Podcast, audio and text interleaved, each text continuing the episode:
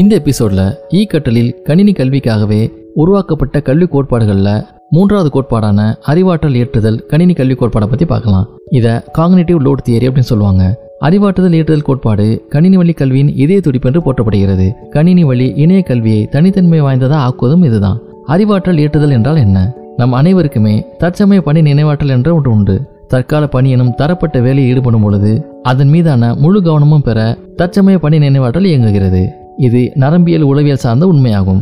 ஒரு கட்டல் பாடத்தை வைத்து ஒரு படிப்பை முன்மொழியும் ஒருவர் இணையத்தில் அதற்கான தரவுகளை எப்படி தயார் செய்ய வேண்டும்? இந்த தற்சமய பணி நினைவாற்றலை உயர்ந்தபட்சம் இயக்கி பயன்படுத்துமாறு அறிவாற்றலை ஏற்றுதல் வேண்டும். அதற்கான விதிகள் வழிமுறைகள் இவைகளை முன்மொழிய வந்ததுதான் அறிவாற்றல் ஏற்றுதல் கோட்பாடு ஆகும். அறிவாற்றல் ஏற்றுதல் கோட்பாடின் தந்தை என்று போற்றப்படுபவர் ஜான்ஸ் வெல்லர். அறிவாற்றல் ஏற்றல் என்பது கணினியியலில் முற்றிலும் புதிய திசையில் பயணிப்பதை அவர் முதலில் நிரூபித்தார்.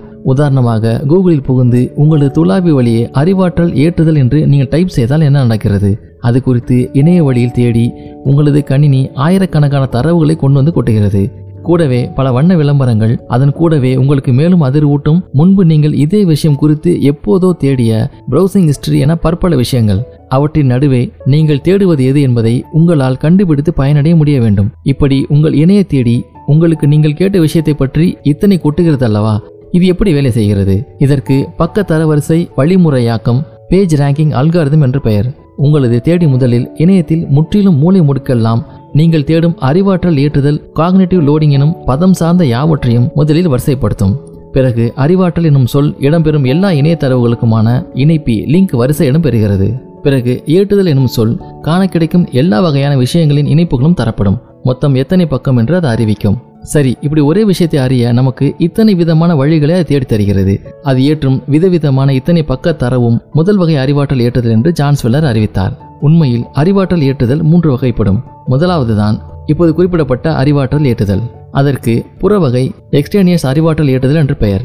ஒரு கற்போருக்கு அறிவாற்றலை எத்தனை விதமாக எல்லாம் வழங்குகிறீர்கள் என்பதே புறவகை இது சாதாரண வகுப்பறை கற்றலுக்கும் பொருந்தும். ஒரு பாடப்பொருளை கரும்பலகையில் விவரித்தல் பாடப்புத்தகத்தில் இருப்பதை சும்மா சத்தமாக வாசித்து காட்டுதல் தவிர வேறு புற வகையாக எவ்விதமெல்லாம் முன்வைத்தீர்கள் என்பதே புற வகை அறிவாற்றல் ஏற்றுதல். இரண்டாவது வகை உள்ளார்ந்த அறிவாற்றல் ஏற்றுதல். முதல் வகையில் இணையத்தில் அறிவாற்றல் ஏற்றுதல் என்று ஒரு குறிப்பிட்ட பாடப்பொருளின் ஒரு குறிப்பிட்ட தலைப்பை மட்டுமே கொடுக்கும்போது உள்ளார்ந்த அறிவாற்றல் ஏற்றுதல் நடக்கிறது. கணினிக்கும் மனிதனுக்குமான கற்றல் உறவின் மனிதனின் உள்ளார்ந்த தேர்வு குறித்த அறிவாற்றல் ஏற்றுதல் நடக்கிறது. நாம் இணையத்தில் கொடுத்த தலைப்பு ஒன்றுதான். எல்லாருக்கும் கிடைத்த தரவுகளின் எண்ணிக்கையும் மாறாது. யார் எதை தனது சொந்த முயற்சி பயிற்சிக்கு உரிய தரவாக தெரிவு செய்வார்கள் என்பது நபருக்கு நபர் மாறுகிறது. மூன்றாவது வகை அறிவாற்றல் ஏற்றுதல் என்பது ஜெர்மையின் காக்னிட்டிவ் லோடிங் என்று அழைக்கப்படுகிறது. மிக அவசிய தேவை என்று ஒரு குறிப்பிட்ட பணிக்கு இலக்காகும் அறிவாற்றல் ஏற்றுதல் என்பது இதன் பொருள். இதுதான் அடித்தளமான மிக அவசியமான அறிவாற்றல் ஏற்றுதல். இணையத்தின் அனைத்து வகை அறிவையும் கொண்டு போய் சேர்க்கின்ற பிரம்மாண்ட பணியை இந்த அறிவாற்றல் ஏற்றுதல் குறிக்கிறது. அறிவு தேக்ககம் நாலேஜ் ஸ்டோரேஜ் மற்றும் தொடர்பிகளின் வலைப்பின்னல் என்று இதை அழைக்கிறார்கள்.